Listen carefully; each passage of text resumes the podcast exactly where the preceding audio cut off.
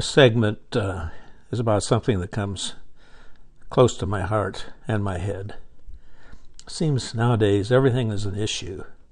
We don't seem to drill down into the root of the problem. And uh, I'm a great fan of the uh, Chicago Tribune, uh, particularly on Sunday. That's where I learn so much about what I'm going to go into, but also foreign affairs. On the front page of last Sunday's uh, Tribune, July 26, 2020, uh, front page was disinvestment is rooted in policy. Black, Latino communities are still negatively impacted. I'm going to read from this, the introduction to this article. It's an oft quoted statistic white families have significantly more wealth than non white families in America, nearly 10 times that of black families. The racial wealth gap continues to greatly impact the differences in opportunity and access from long term health outcomes of a global pandemic to education and income levels, to what happens when a business doesn't make enough money wealth inequality exists primarily because of legal, federal, and local policies that prioritize white wealth, says Darlene Hightower, Vice President at Rush University's Community Health Equity Office. When you're thinking, I quote, when you're thinking about why white wealth is preserved and protected and black wealth isn't, I think it's just our, our origin story, like in superhero movies. She said, I think our country has an origin story, and it is built on, well, it says here racism, uh, racist policies, oppression, and white privilege when she, I think she's trying to say supremacy. It's an origin, origin story we can't seem to get beyond. And then it goes into redlining, which were ways that the blacks were kept from expanding into the white suburbs. But the more important part of this article is uh, it's rooted in policy. And Chicago is a city that's divided. It's divided in the in the white suburbs and northern part of Cook County, and in the southern part of Cook County resides majority black Hispanic, census tracts. Uh, a city divided. Although the total percentage of Chicago's population is black, Hispanic, and white is similar, the areas where these folks live are very different. The demographics of Chicago show a city split into separate areas. The map below shows census tracts where there is a majority of one race or ethnicity. And it's so dramatic that if you want to pull that, that edition of the newspaper, there is definitely a uh, the other side of the tracks, south of the tracks, north of the tracks. Chicago demographics: white, 33 and a third percent, 900,000 black 29%, around 800,000, Hispanic 29%, right around 800,000, Asians 6.6%, 200,000, and other uh, less than 100,000. the impacts on wealth. The long term effects of limiting property ownership impact wealth and income in Chicago today and probably in every major city in the country. I'm adding that. Black Americans are less likely to get first time home loans, and the percentage of black Chicagoans under the poverty line is more than five times that of white Chicagoans. Percent of housing units occupied by the owner. This comes from uh, uh statistics in Chicago 2018. White owners 48%, black 22%, Hispanic 22, a little over 22%. Percentage of approved first time home loans. This was Illinois 2017. 79% white, 12% white, uh, black. Median incomes. Uh, adults over 18, Chicago 2018. Whites, uh, right around 89,000. Blacks, 34,000. Hispanics, 48,000. Then there are the impacts on education. The discrepancy between generational wealth in white and non white families means that, among the other t- touted resources that improve one's life, a college education isn't easily obtained if you're not white. Percent of schools with increasing enrollments from 2014 to 2020 white majority schools 73%, black majority schools 18%, Hispanic majority schools 23%. Percent with bachelor's degrees. It's adults over 18, Chicago 2018 statistics. White 64%, black 21%, Hispanics uh, about 17%. Percent unemployed for 16 and older, Chicago 2018 statistics. White 3.8%, black 15.3%, Hispanics 8.7%. Impacts on business investment. The system of neighborhood investment, shaped by redlining, affects businesses and food choices presented to the residents of these neighborhoods. Limited access to healthy foods. Chicago statistics 2015 white 14%, black 32%, Hispanic 12%.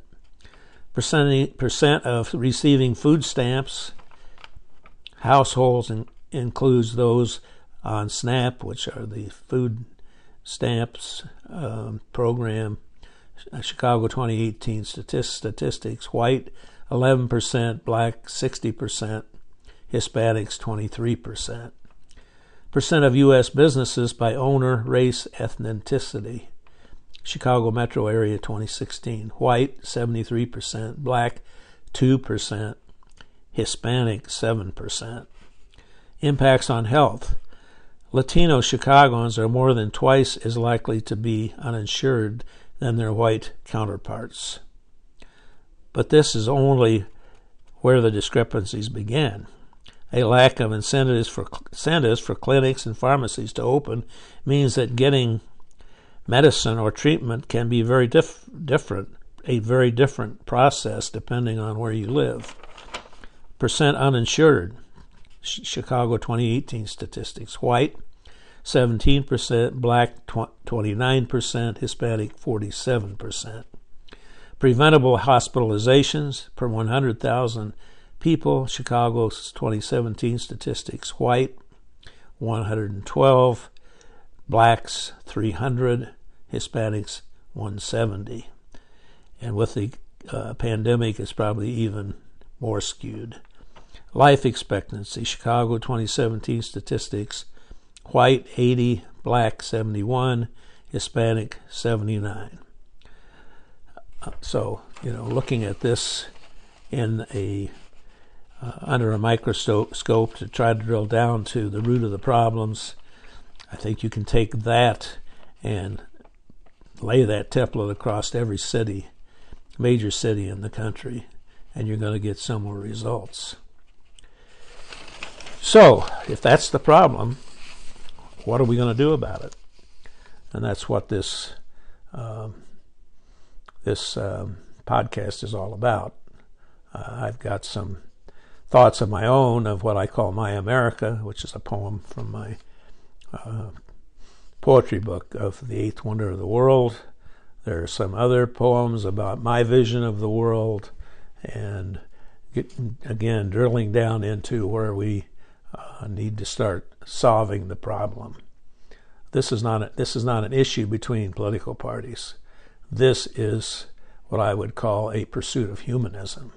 It's not racism, fascism, socialism, capitalism, ism, ism, isms. This whole thing is about humanism. So I also have a presentation on that. So I hope you enjoy this uh, this uh, podcast.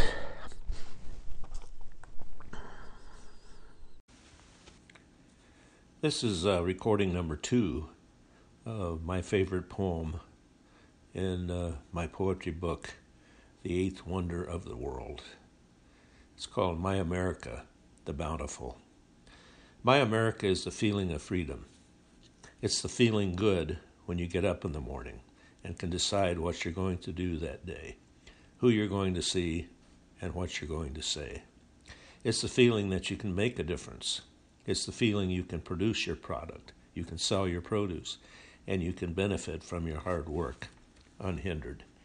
It's the feeling when you help your children with their homework so they'll be able to see their knowledge for growth, for maturity, for the good of the country.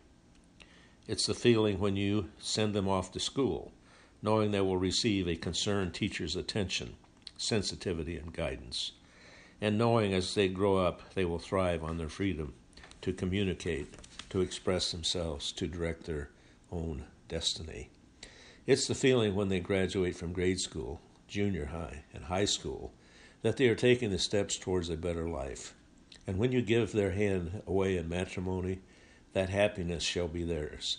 For together, as husband and wife, they can create the same and even more opportunities for their offspring.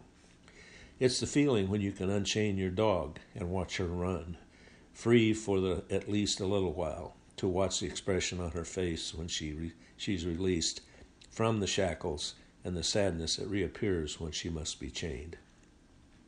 My America is the freedom of choice to buy the bread I want to buy, to acquire the goods I can afford to acquire, to invest my capital I have saved in ventures I want to take for the good of my family and my country. Continued. My country is being able to communicate in writing, speaking, and in whatever form language takes my opinions, my thoughts, my prayers, my visions, and my dreams to those who want to listen, and to those enemies of America, of the America way, who in themselves have not discovered America. My America is the blooming rose that has the freedom to grow toward a clear sky and warm sun, being able to complete its cycle from bloom to plumage to autumn, to a dormant grave only to rise again. My America is the personal commitment to grab opportunities that will better the country and to set an example for those who follow. What you give must be in proportion to what you take, or the erosion shall remove the sky, the sun, and the earth from our grasp. For in our America, and the world resources are limited. The energy, though absolute, is redistributed by our wills. The more astute, the more free we are to create, the better the use of the resources. And left in God's hands, through our America, we create goodwill, good products, good people, and peace of mind. My America, the bountiful. Oh, yes, my America, the vision of the poet, the words of the orator, and the minds of the leaders. Be kind, be patient, be wise, but above all, humble to the reasons and the heritage of our freedom. Lead us not into temptation, but deliver us from evil ventures and purposes. For thine is mine America, as the kingdom, the power, and the glory forever. So help us, God. Amen.